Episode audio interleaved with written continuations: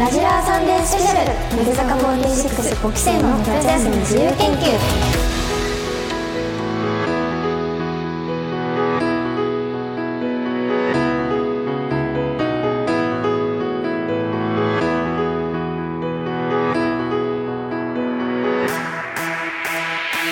こんばんは乃木坂465期生の井上凪です。結城真央です。川崎さくらです。ラジラーサンデースペシャル乃木坂465期生の夏休み自由研究。この番組は私たち5期生がやりたいことを実際に体験する番組です。この時間は私たち3人が担当させていただきます。よろしくお願いします。えー私たち3人がこの時間を借りて体験することはこちら。声でさまざまな体験をします。します。お声。えー今回この5期生スペシャルの事前アンケートでやってみたいことはという質問に答えたことがこうやって叶うんですよ。もう嬉しいですね。嬉しいです。はい。早速だけど発表しちゃいましょう。はい。私川崎さくらは気象リポーター体験をします。おおなんか最初からそのイメージがある桜は、確かに。あの本当に気象予報士にずっと憧れていて、うんうん。なんかその防災に取り組む姿がかっこよくて私もそうなりたいなと思ってたから今日は体験できることがすごく嬉しいです、うん。夢が叶うね。すごい素敵。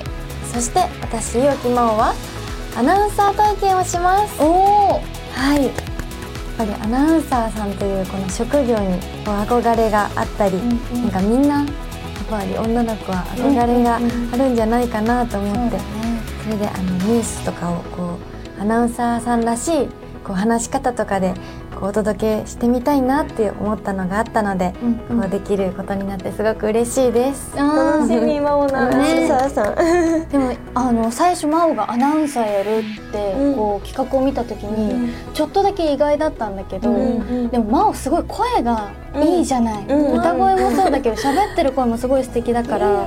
こうアナウンサーで聞けるのもすごい楽しみだし、うんうん。さくたんのね気象リポーターうんもすごい楽しみ、ありがとうありがとう。雨でも晴れになっちゃいそう。そうまずは何をするの？あ私はですね、はい。今回声優体験をさせていただきます。すごい。嬉しいだよ。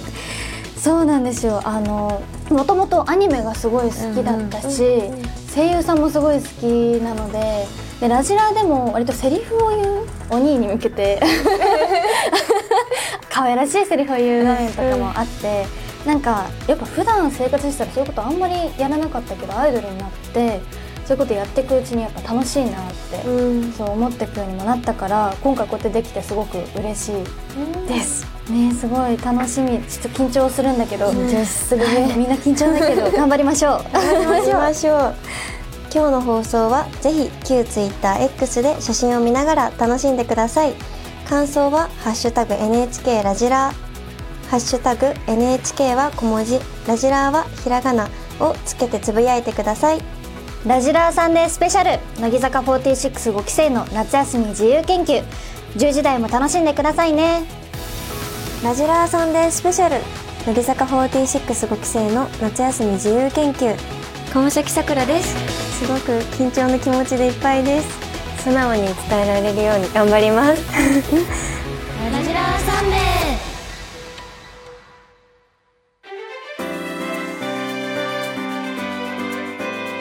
ーラジラーサンデースペシャル。乃木坂465期生の夏休み自由研究。10時台まずは私川崎さくらが気象レポーター体験をします、えー憧れだった気象レポーターを体験できるということで本当に嬉しいのですがすごく緊張の気持ちでいっぱいです。今私がいるのは NHK 総合毎週月曜から金曜午後6時から放送している NHK 首都圏ネットワークのおかえり天気打ち合わせが行われている場所です。今回私にいろいろと教えてくださるのは気象リポーター黒田夏樹さんです。よろしくお願いします。よろしくお願いします。いや憧れの気象リポーターとおっしゃってたので、なんか、あのすごく恐縮なんですけれども、今日は楽しく一緒にできたらなと思います。よろしくお願いします。よろしくお願いします。うん黒田さんが日頃お天気を伝える際に大事にしていることって何ですか、そうですね。まずあの皆さんのやっぱりこうお天気をこう聞くポイントとして自分の行動にどう結びつくかなっていうところかなって思うんですよ。まあ、例えばあの雨が降ってますっていうよりも例えばこの後もちょっと天気は不安定なので雨が降っていなくても折りたたみ傘を持っていった方がいいですよとか皆さんのこう行動に結びつくところまでお伝えしてあげるとすごく丁寧なのかなって思いながらやってます。これから私もそのニュースに出演させていただくので、うんええ、今のちょっと事故を踏まえながら頑張ります。ちなみに川崎さんはこうどういう理由で気象予報士になってみたいと思ったんですか？たくさん理由はあるんですけれども最近のお話だと受験生の時にちょうど NHK の朝ドラで気象予報士にを主人公が目指すっていうストーリーのドラマがやっていて流行りましたよね「おかえりモネ」っていうドラマなんですけど、うん、なんかその主人公の子が天気を予報して防災に役立てるっていうのが姿がすごくかっこいいなと思って自分もなんかそうやって天気を予報して誰かをそうやって救えたらいいなと思って憧れるようになりました。やっぱりお天気と防災って密接ですもんね、はいはい、えー、すごい確かにこう役立てる気象予報士になりたいなっていう、思えばすごくわかります。そうです誰かに役立ちたいなって思って目指すようになりました。もう今日がその一歩になりそうですね。なりそうです。っぱり実際に外に出てみるとすごく感じることはたくさんあると思うんですよね。思ったより風が強いとかあとは日が暮れるのが早いなとか、はい、いろいろ感じることがあると思うのでその外に出てきたからこそ感じることを素直に伝えてもらえたら嬉しいなと思います。素直に伝えられるように頑張ります。絶対できると思います。ありがとうございます。よろしくお願いします。お願いしますさてさくらが気象リポートをする場所に到着しました。NHK 横浜放送局前にいます。さくたんが準備を始める中いおちゃんと私井上凪がレポートをしていきますよ。はい。今はもう照明の前に立って、うんうん、多分本番があと何分だ？あと？ああと1分。えー、えそろそろですかねあちょっと今練習してます。可愛いしてますね。そうさっき練習で噛んじゃったところ、そうそうそろそろ始まるのかな？頑張れ。始まりそうな雰囲気。あそろそろです。あ緊張する。こっちが。めっちゃ緊張してきた。今日は NHK 横浜放送局前からお伝えします。さて今日はこの方と一緒にお届けします乃木坂46神奈川県出身の川崎さくらです。将来の夢は気象予報士です。よろしくお願いします。よろしくお願いします。え川崎さんはですねラジオ番組のあの取材でで気象リポーター体験ということで今日は来てくれたんですよね。はい。午後から黒田さんに密着して学んでいます。頑張りましょう。頑張ります。しゅと犬くんもですねマイクをつけて気合十分です可愛いが凝縮してますね。さあでは早速ですが外の天気伝えてください。はい。横浜に着いた先ほどよりも少し湿度が落ち着いているように感じられます。でも半袖を着ていても蒸し暑いです。うん。現在気温28.6度ということですので、はい、まだまだ暑いですね。はい。そしてですね今後の天気についてのニュース原稿も伝えてくれます。お願いします。はい。関東地方の予報です明日の朝は雨のところが多いでしょう。日中は晴れ間もありそうです。気温は今日と同じくらいで蒸し暑さが続く見込みです。熱中症対策などね引き続き皆さんするようにしてください。以上おかえり天気でした。それでは船木さん明日の詳しいお天気お願いします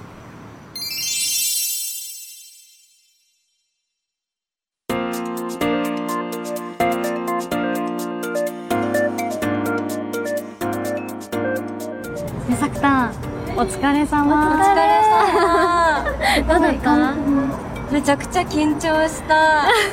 なんかねずっと同じで文章をあの練習するために言ってたんだけど、うんうん、なんか途中から分からなくなっちゃって同じ文章を言いすぎて、うんうん、でもやっぱりたくさん練習したからちょっとだけ落ち着いてできたしあとはもう黒田さんが本当に優しくて、うんうん、なんかたくさんアドバイスしてくださったから、うん、本当に感謝しかないなっていう思いです、すごかった。なんかもう完璧って感じだった、うん、嬉しい。なんか、うん、どんどんさ何回かこうやらせてもらったじゃん、なんかやっぱ本番が一番聞き取りやすかった気がする。テンポとかもそうだし、うん、なんかいろいろと伝わりやすいなと思いながら聞いて嬉しい、うん、ありがとう。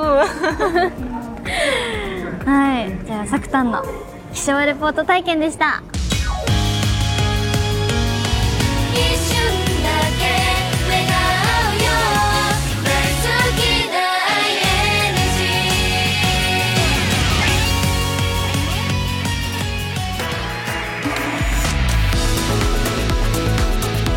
ラジラーサンデースペシャル乃木坂465期生の夏休み自由研究。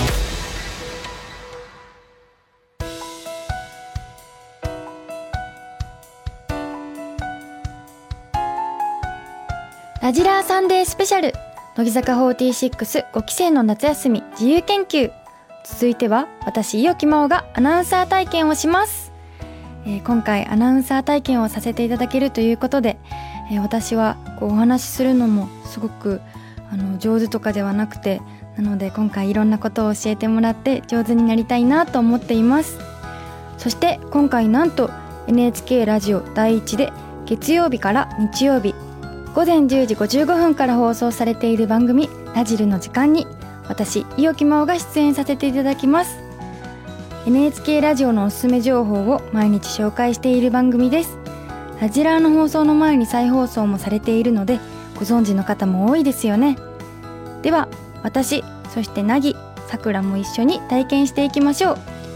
今回私たちにいろいろ教えてくださるのはアナウンサーの吉羽由美恵さんです。よろしくお願いします。よろしくお願いしますお願いします私も緊張しちゃいます 皆さんに囲まれてもうきらめきオーラをたくさん感じ取ってます。えー、本当ですか。嬉しい。吉羽さんはサンデースポーツキャスターなどアナウンサーとして豊富な経験をお持ちということで今回こう私が今話しているのを聞いていただいてなんて言うんですかねすごく緊張しているんですけど今回いろんなことを教えていただけたら嬉しいです。よろしくお願いします。お願いします。お願いします、はい、あの私はスポーツ現場もまあまあやりましたし、うん、報道番組もやりましたしバラエティーとか歌番組の司会とか本当に多岐多様にいろんなことをあのやらせてもらいました。今日は3人の皆さん、まあ、伊沖さんを中心にね、はい、アナウンサーって何がどういうふうにするとこう聞きやすいものになるかみんなに伝わりやすいものになるかをお伝えできたらなと思います。はい、はい、短い時間ですけどついてきてくださいね。お願いします。お願いします。お願いします。アナウンスの基本は三つあります。はい。伝えるということは音の高低を使うこと。はい。抑揚みたいなこともあるかな。はい。高低そして間間を取るということ。間がとっても大切です。はい。そして、えー、あとは呼吸です。ブレス。この自分の息が続く限り喋れるんだけれども続かなかったら終わってしまうということで、うん、この3つの要素を計算して組み合わせていきます。なかなかここの今書いてある原稿を見た瞬間に皆さんは間違えないように読もうかなって思っちゃうじゃないですか。はい、読もうかなと思った瞬間に伝わらないものになります。伝えようと思ってないから。なるほど。はい。ということで早速今日はちょっと資料を用意してきたので、はい、陽気さん見てやってもらおうかなと思います。お願いします。メインはニュースのニュースリードと言われるニュースの話し方なんですけれどもこれはニュースの基本なのでリポートなどにも使えます。ラジラーの出演の時にも変わってくると思います。では早速、はい、読んでみてくださいここに今書いてあるのは現在の球場の様子です。今日から今シーズンが始まりました。怪我をした人はいないということです。大阪から中継でお伝えしましたという4行が書いてあるんですけどこれをちょっと自分でいいと思うように伝わるように読んでもらえますか？はい。現在の球場の様子です。今日から今シーズンが始まりました。怪我をした人はいないということです。大阪から中継でお伝えしました。はい。とても分かりやすいなってはっきりしてていいなって思ったんですけれども、はい。この原稿の中の特に3つ目怪我をした人はいないということですっていうのがとてもウキウキしたように 私は今聞こえたんですけれどもあのやっぱり意味を考えて怪我をした人はいないということですっていうのは、はい。よかったなっていうニュースなんだけれども怪我をした人はいないということですって嬉しそうに読むとこれはやっぱり違和感っていうことになって、その読み手の信頼性に関わる問題この人何を考えて読んでるのかなっていうふうにちょっと思ってしまうじゃない？はい。だからここのところの怪我をした人はいないということですっていうところもウキウキしないでちょっとキュッと抑えた形で読んだ方がいいかなっていうふうに思うよね。で本当にこれは全然違う文章を今ここに4つ組み合わせてますけれども今日から今シーズンが始まりました。って言った後に次は全然違う文章のことが入ってきてるじゃないですか。ここの怪我をした人はいないということですっていう関係ない文章が挟まってるんだけどそうしたら本当はもしこれをそれでもこれを伝えなくちゃいけなかった時にここにはすごく間があるはずなんだよね。今シーズンが始まりました。って言って今度は全然違うことですよって言って少し間を空けてから読む、ということがいいかなと思います。それで最後大阪から中継でお伝えしましたって大阪から生中継でお伝えしたよっていうことを伝えた時にはこれがもう一番最後の文章だっていうことがなんとなくみんな中継でしたとか言ってると終わってるなっていうのはなんとなくわかるけれどもお伝えしましたよ丸っていうためにはここを少しゆっくり読むとかね。大阪から中継でお伝えしましたっていうのもお伝えしましたって下げるとお伝えしましたっていう時もある。でもそれって応用編っていうか基本を知っててそういうことを使えるとやっぱり自在にできるじゃないですか。それに呼吸だって怪我をした人はとか言ってここで呼吸はしなくてもいいよね きっと、まあ、短いから。ただものすごく緊張した時なんかは、でバクバクしちゃって本当に息が浅くなって吸えなくなっちゃうんですよ。だからあのそういう時はやっぱり怪我をした人はいっていうところでも急に息が続かないなんていうことも、きっともしかしたら緊張皆さんされることがね多々あると思うんですけど、歌でも一緒だと思うんですよ。そういう時は緊張をしないようにふーって吐く。一回吐く、吐くと自然に吸いますから。つって息が吸えない。心臓がバクバクするって言って、って吸いまくると変になっちゃうから、すごい緊張したと思ったら吐く。吐く。吐くと緊張が少し和らぎます、はい。勉強になります。はい、伝えるってことはすごく伝える方が苦労しないといけないことなんです、はい、そういうことを考えて文章を読むとまた下読みするのも変わってくるかな、原稿も渡された時に「あこれ言えばいいんですね」じゃなくて「あこれはここを強調して読んだ方がいいですね」ってこういう意味なんだなっていうことの文章ね考えれたことなかった。うんじゃあちょっと今文章の仕組みっていうことを3つのその要素とともにお話ししたので、はい。ラジルの時間の練習をしてみましょうか。はい。清木さんにラジルの時間の冒頭ちょっとフリートークもしていただかなくてはいけませんね。はいそうなんです。じゃああの自分の自己紹介をするところも読んでみましょうかね。はい、はい。ではやってみます。はい。伊沖真央のラジルの時間 NHK ラジオのおすすめ情報を毎日紹介しているラジルの時間今日は乃木坂46の伊沖真央がお送りしますあお届けしますでも、うん、お届けしますでも全然いいし、あの噛んでしまうことははい気にしなくてもいいです。噛んだところが親と思って逆に立って聞こえることもあります。だから噛むことをそんなに恐れなくても大丈夫。わかりましたはい。あ今のはいいと思います。で、伊きさんは出演する人なので、伊き真央さんというキャラクターが立つ方がいいので、それは伊き真央のラジルの時間っていうところは好きなように自分のプレゼンでやったらいいと思います。それではラジルの時間を早速収録してみましょう。もう一回やろうかね。大丈夫です。大丈夫大丈夫。い。いよいいよこれを読もうと思わないで一回ふっと吐いてもう一つ。ふってからもう勝手に息が入ってくるはい。大丈夫ですかあはいー難しい。では、川崎さんも井上さんも一緒に入っていただいて、はいはい、一緒にラチルの時間収録していきましょう。お願いします。お願いします。さあ、一体どんな風に収録できたのでしょうか？聞いてみてください。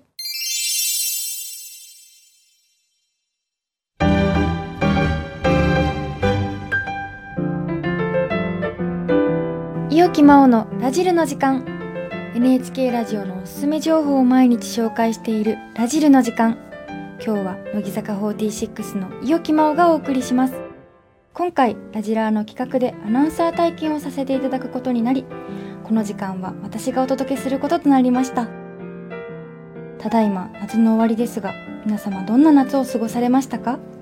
私は趣味が銭湯巡りで少し足を伸ばして遠くの温泉に日帰り旅行に行きました。ゆったりまったりするのもいい時間ですよね。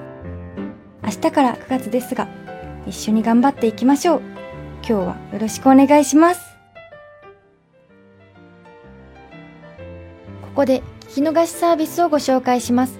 スマートフォンやパソコンでラジオ放送を聞くことができるラジルラジル。聞き逃し機能を使うと放送が終わった番組も1週間何度でも聞くことができます。放送日やジャンル番組タイトルの50音などで検索できるので使ってみてください。聞きたい番組がすぐに見つかりますよ。もちろん私が担当するラジラーサンデーも聞くことができるのでぜひ聞いてみてください。それではお時間になりました。ラジルの時間。ご案内は乃木坂46の伊予木真央でした。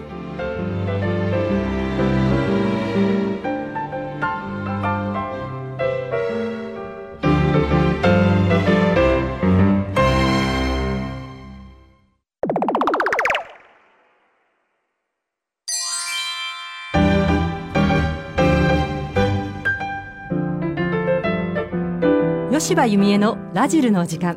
今日は乃木坂465期生のメンバー3人とともにお伝えします。お越しいただいたのは？乃木坂465期生の井上凪です。伊予木真央です。川崎さくらです。よろしくお願いしまよろしくお願いします。この3人が PR するラジオ番組といえば？ラジラーサンデーということで毎週日曜日に R1 ラジオ第一で放送しているラジラーサンデー MC 藤森慎吾さんと乃木坂46メンバーでリスナーの皆さんと作っていく番組です、はい、そして今皆さん番組ではどんなことに挑戦してるんですか？はい番組の中で私たちは妹になったり幼馴染になったり他の番組ではなかなか見せないアイドル全開の企画に挑戦しています。毎回楽しいけど結構恥ずかしいよね。そうですね 私たちも恥ずかしい時もあるんですが毎回楽しく一生懸命やってます。え今日は乃木坂46の井上さん川崎さんそして陽気さんにお越しいただきました。どうもありがとうございました。ありがとうございました。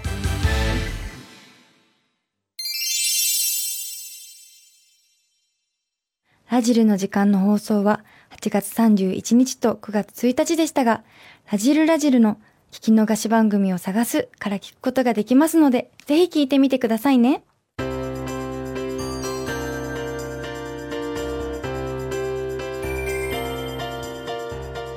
アナウンサー体験をしてどうでした？はい。あの、お話しするということが、これだけ奥が深いんだなということを、今回、あの、聞くことができて、すごく嬉しかったです。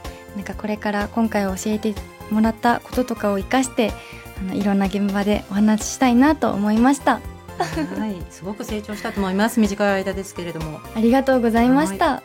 井上さん川崎さんそうですね。あの真央がこう実際にやってるところを聞いててなんて言うんだろう。すごくもともと落ち着く声の子ではあるなと思ってたんですけどやっぱ話し方一つとか声の工程だけでなんか随分なんていうアナウンサーっぽくなるなと思いましたし聞きやすいなってすごい思って話し方ってこんなに大事なんだなってやっぱ改めて思ったので私たちもやっぱりあの私たちの声でお届けすることも多いのでちょっと今日学んだことを生かして気をつけていきたいなって思いました。楽しみにしてます。川崎さんは？私たちもすごく伝える側になることが多いんですけれどもなかなかこうして言葉の喋り方というか使い方について学べる機会はなかなかないので今日みたいな機会をいただけて本当に嬉しいです。よかったです。少しお役に立てたら。吉羽さん、せーの。ありがとうございましたありがとうございました。嬉しい私も。ラジラーサンデースペシャル。乃木坂465期生の夏休み自由研究。伊予木真央です。緊張しているんですけど今回いろんなことを教えていただけたら嬉しいです。すごく勉強させていただきました。ラジラーサンデー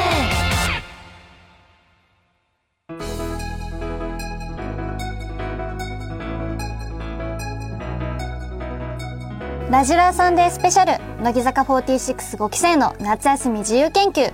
続いては私井上凪が声優体験をします。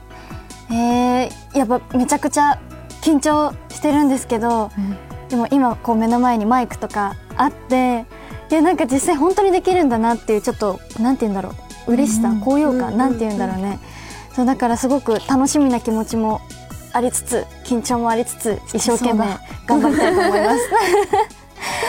えー NHKE テレで毎週金曜午後6時40分から放送中のアニメ「不思議駄菓子屋銭天堂」に私井上凪が声優として出演させていただくことになりました。すごいおめでとう。ありがとうございます。いや本当に実際こう出れることもすごく嬉しいですし、うんその実際これアニメ知ってたので、うん。驚きもありました。ね、このアニメ「不思議駄菓子屋銭天堂」どんなお話かというと幸運な人だけがたどり着ける不思議な駄菓子屋銭天堂店主の紅子がおすすめする。駄菓子はどれもその人の悩みにぴったりのもの。でも食べ方や使い方を間違えると幸福を呼ぶか不幸を招くかはその人次第。うん。という。毎回面白い。そうだね。ねそんなアニメ「不思議駄菓子屋銭天堂」は2020年の9月8日からアニメ放送がスタートして今年の9月8日に100回記念を迎えるんですよ。すごいねえすごい記念すべきだよ2020年からだともう3年3年間長いね。今日は音響監督の松田悟さんにご指導をいただきながらなぎそして私とさくらとえー少し声優体験をさせていただきます松田さんよろしくお願いします天天堂の音響監督やってます松田と申します。よろしくお願いし今日はよろしくお願いします。お願いします。えー、で早速なんですけれども今回井上さんにやっていただくキャラクターなんですが、はい。まあ我々いろいろ井上さんが出るというのでいろいろ考えたんですが、はい。猫。猫。ヤギというキャラクターを作らせてもらいましてはい。それをやっていただこうとはい。思っております。お願いします。私だ。いや本当に嬉しいです。ヤギだよ で、えっ、とヤギの説明なんですけれども、はいまあ、頬張ってやって、そうそうですね。あっちの方の金色の招き猫の一人のキかャラクターをやっていただきますと。ありがとうございます。よろしくお願いしはいます。。で、えっ、と今日ははい高木さんと、えっ、と掛け合っていただきますので、はい。この工房長役の高木さんを入れたいと思います。なんて華やかなんだろう。今日のスタジオは。どうしよう。うわどうもどうも。工場長やってます。高木渡です。よろしくおお願いします。願いします。お願いします。乃木坂46の井上凪です。よろしくお願いします。はい。い。やいやいやいや。いやいやいや。銭天堂へようこそ。ありがとうございます。ねえ。そんな声優やりたくなったんですか？もともとアニメがすごい好きで、うん。えそれこそ高木さんジョジョすごい好きで、あら！奥安も大好きで、あら嬉しい。もう本当にお会いできる嬉しい。ですね。本当にそうですか。ありがたいなと思いながら、ねえ。こう今日大切にもう本当に宝物にわお嬉しい。ありがとうございます。よろしくお願いしますねで今回こう宮城役をうん。演じさせていただくんですけど、ね演じるにあたって何かアドバイスとかあったりしますか？いやもう自由にやってください。自由に？楽しんじゃった方がいいですよ。あもう猫あのもう100匹以上いますからね、あうん。きっと。もう今や。これあのみんな幸せになると猫になっていくんですよ。はい。駄菓子を買った人が。うんうん。だからもうどんどんどんどん増えていくんですよ。そう。だからもういろんな個性が見えた方がいいので、はい。あ本当にそのまんまグループの中でもね、はい。やっぱ個性って大事じゃないですか。そうですね。そう。そういう意味ではもう萎縮せずもう自分を楽しく出すみたいなうんうん。そうした方が宮城くんがこれからまた出てくるかもしれないしはい。にゃおくんも出てくるかもしれない。にゃくらくんも出てくるかもしれないですからね。そうですね。はい。楽しんでください。ありがとうございますでも極端な話すると、もうあの凪さんがいいお芝居をしたらうんうん。絵の方変えますからって言われる時あるんですよ。えー、ん。今の芝居いただきなのでちょっと絵を変えますとかつってそういう時もあるんで。そうなんですよ。だからもう全然ちゃんとやんなきゃちゃんとやんなきゃっていうよりかはあの楽しんじゃった方がいいです。わかりました。はいそうれであ。の名探偵コナンの高木刑事ができたようなもんですから。高木渡刑事っていうのができちゃったんですよ、僕が警官 A で遊んでたら。これ高木刑事っていう名前にしちゃおうかなんつって。スタッフさんが、ええそういうこともあるんで、もう楽しんでください。ありがとうございます。ちょっと楽しみます。緊張もするんですけど、ありがとうございます。ではちょっと私たちはちょっと外で見守っているので頑張ってね頑張って頑張ってね頑張ります応援してます。ありがとう。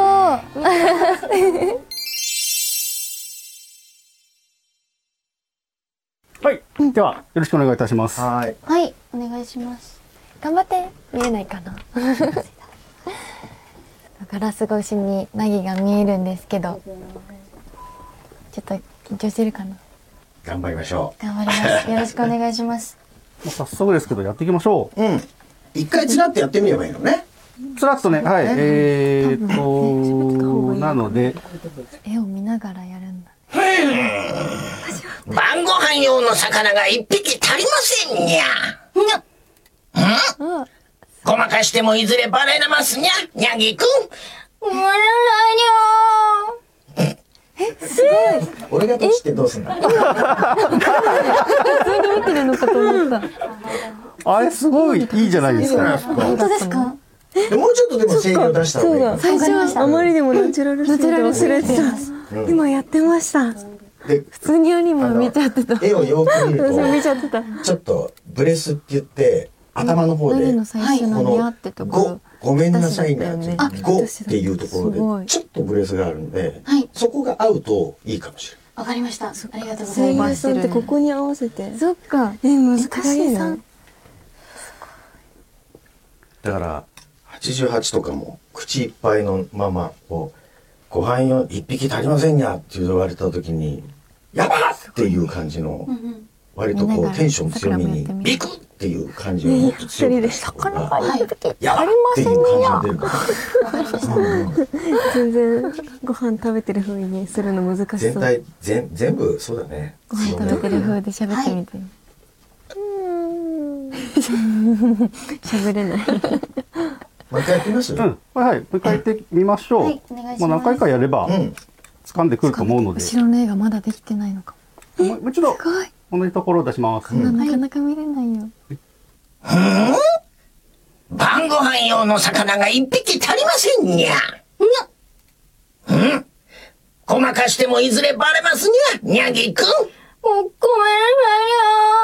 なさいよすごい。はい、ありがとうございます。食べてたよね絶対に。でちょっと焦ってる感じがするかご飯食べてらもうちょっとゆっくり喋ってもいいかもしわかりました。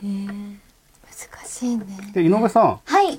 最後の、ごめんなさい、にゃーの、にゃーは猫なので立たせたいなと。わかそこはりました。ちょっとはっきりめでお願いしたいです。はい。やってみます。やってみますかはい。うん、はい、やってみましょう。頑張れ。お願いします。晩ご飯用の魚が一匹足りませんにゃ？ん？ごまかしてもいずれバレますにゃ、にゃぎくん。もうごめんなさいよありがとうございます。なんかすごいいい感じですよ。めちゃめちゃいいじゃないええ。本当ですか、ちょっとさっきより声を出しました。ちょっと遊んでみる？ちょっはいとセリフ変えてみようか。セリフを。ですか何のことですかにゃーにしてみようか。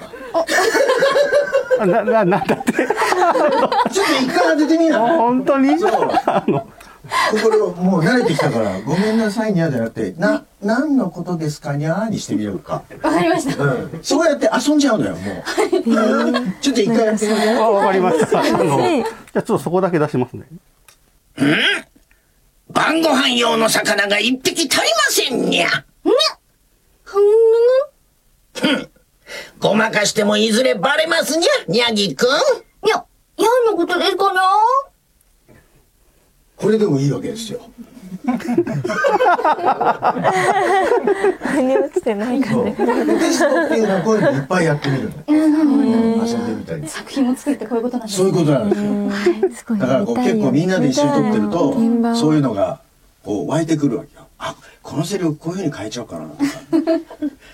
で、そういうのをテストでやっとくわけ。はいそれで面白くなってきたら、じゃあ本番もそれ、そのアドリブ生かしってなったらそのままやればいいし、はい。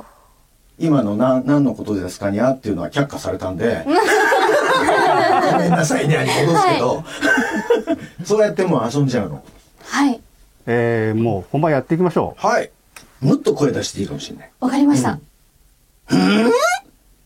晩ご飯用の魚が一匹足りませんにゃ。にゃ。ふんごまかしてもいずれバレますにゃ。にゃぎくん。ご、ごめんなう。はい、ありがとうございます。うん、いいと思いますよ。ありがとうございますまあ、欲を言えば、はいもっと汗かいてる感じ。はい汗かいている感じ、ドキッとして、あの、よく見ると汗かいてるんですよ。あの、あはいただ、え、えーっていう感じの。わかりましたもう一回やってみましょうか。はいもうちょっとごめんなさいにゃーをゆっくり言ってもいいかもしわかりました、れない。結構ずーっと口パクパクパクパクしてるんで、うんうん。ごめんなさいにゃーって、あの、口の尺は合ってるんだけど、はい。にゃーっていうので今伸ばしてる感じなんで、はい。パクパクパクってやってる間をセリフ喋ってるっていう感覚で、っていうことは、ごめんなさいにゃーって伸ばすんじゃなくて、ごめんなさいにゃーってちょっと全体的にゆっくりやった方が、口パクのパクパクには合うかもしれない。うん。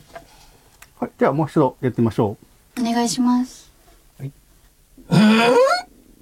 晩ご飯用の魚が一匹足りませんにゃ。にゃ。にゃにゃに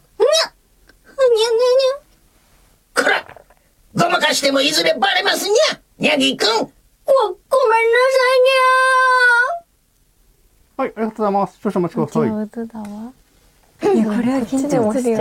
見てても緊張しちゃう。88。高木さんがさ、もうちょっといっぱい喋るやつがあるね。完璧すぎて。わかる。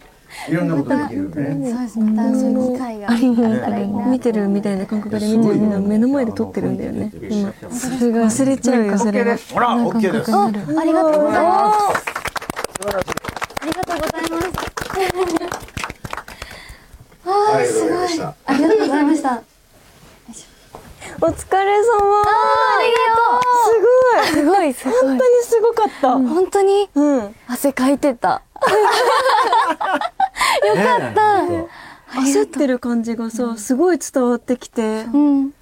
本当に、本物の、普通に、あの、夕方に、アニメ見てるって感じになった。えー、嬉しい。あとね、絶対本当にご飯食べてると思ったよ。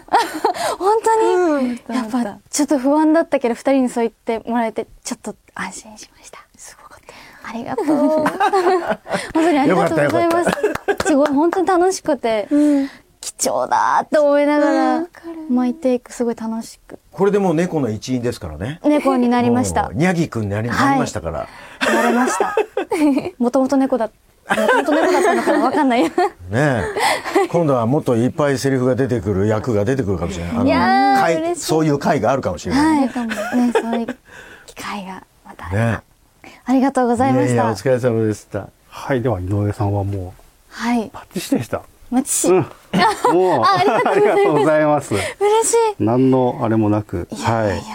で、続いては、陽気さんと川崎さんでございます。はい。お願いします。この二人の方がちょっと難しいかもしれないです。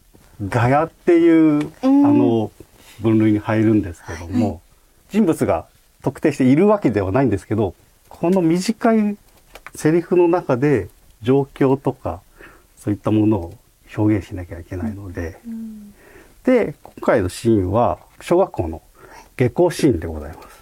で、一応、10歳を想定してはい。おります。っていう、それをこの、バイバイまたねだけで再現するっていう、難しい。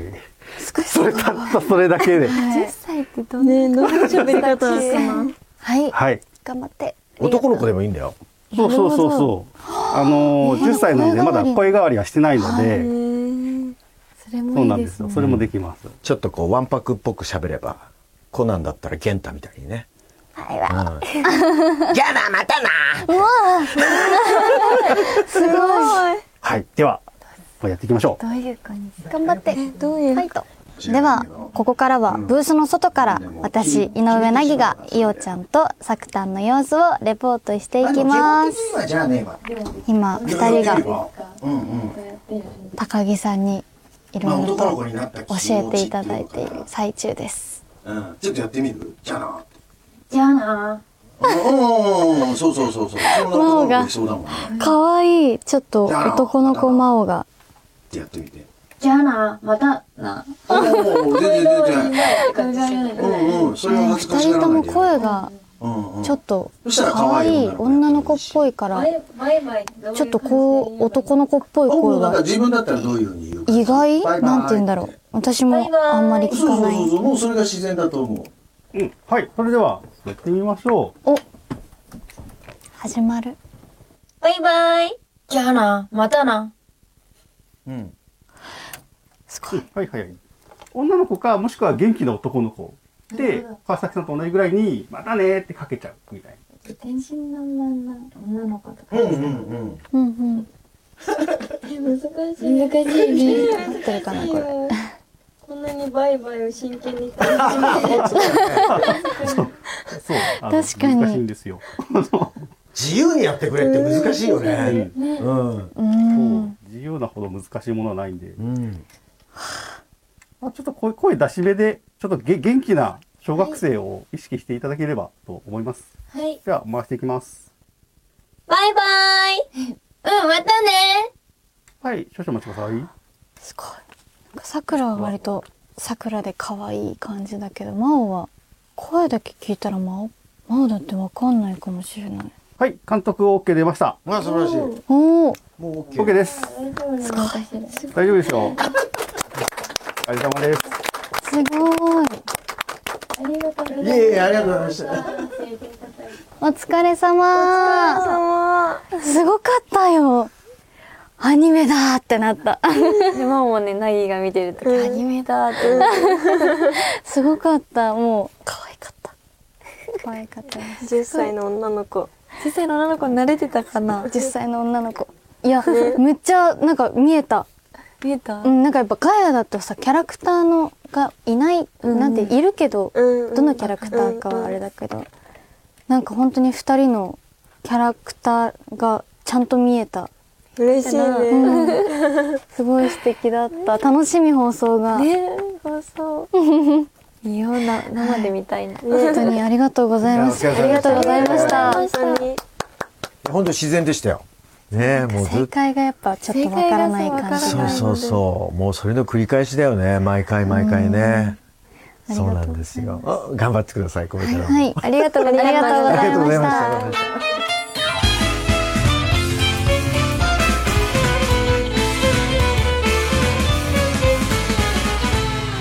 声優の高木渉さん音響監督の松田悟さんどうもありがとうございましたありがとうございます。さて、なぎ、さくら、私が体験させてもらったこのアニメ、不思議駄菓子屋銭天堂112話、ごまかしボーロ。2024年1月19日金曜日、午後6時40分から放送予定です。翌日の1月20日土曜日、午後5時45分から再放送も予定しています。放送予定は変更になる場合もありますのでご了承ください。ぜひご覧くださいね。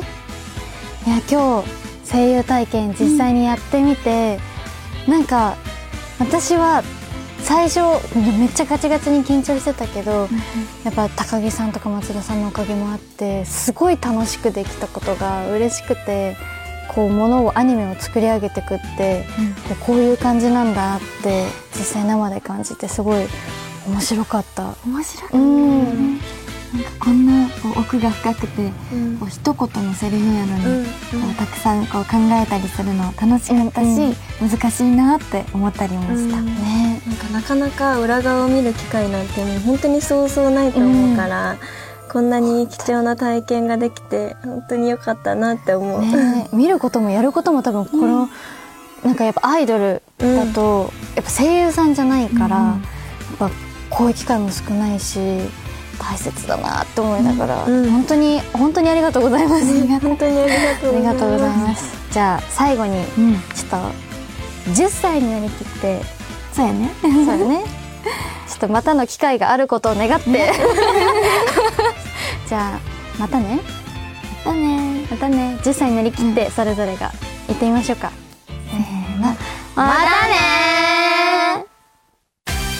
ラジラーサンデースペシャル。乃木坂465期生の夏休み自由研究。井上凪です。猫。ネギだよ。私だ。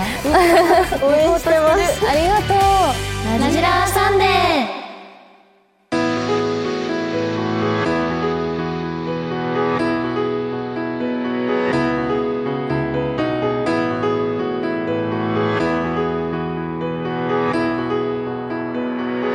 ラジラーサンデースペシャル。乃木坂465期生の夏休み自由研究。私たち5期生がやりたいことを実際に体験する番組ということで5期生みんな貴重な体験ができたのではないでしょうか。できました。ね本当に。すごかったね今日一日、私たち3人の声でさまざまな体験も楽しかったよね。ねなんかちょっと他の組とはうんうん。ちょっと違ったというか、うんあのそうだね。職業体験みたいなことをうんうんうん私たちやらせてもらったけど、うんうん。